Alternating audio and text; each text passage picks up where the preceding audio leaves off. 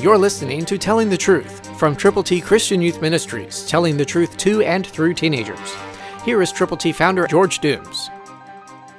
Believe on the Lord Jesus Christ. Mary Magdalene came and told the disciples that she had seen the Lord, that he had spoken these things to her.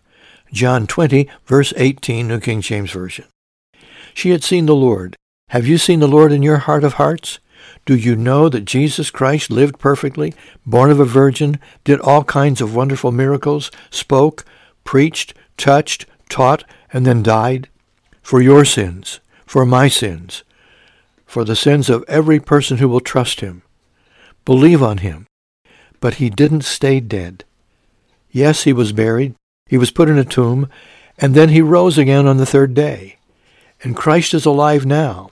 He's alive in the hearts of people worldwide who have admitted they have sinned, who have turned to Jesus from their sins and believed on the Lord Jesus. Have you? If you haven't, you can. If you have, tell other people they can too. Jesus is waiting to give them life that lasts forever. People who will trust him, who will believe on him. If you haven't, do it now. If you have, tell others how they too can know him whom to know right is life eternal. It's the way of salvation. It's God's plan for you and for others. Tell the story today.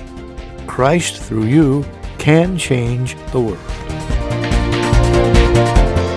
For your free copy of the New King James Bible, call 812-867-2418, 812-867-2418, or write Triple T, 13000 US 41 North, Evansville, Indiana, 47725. Find us on the web at tttchristianyouth.org.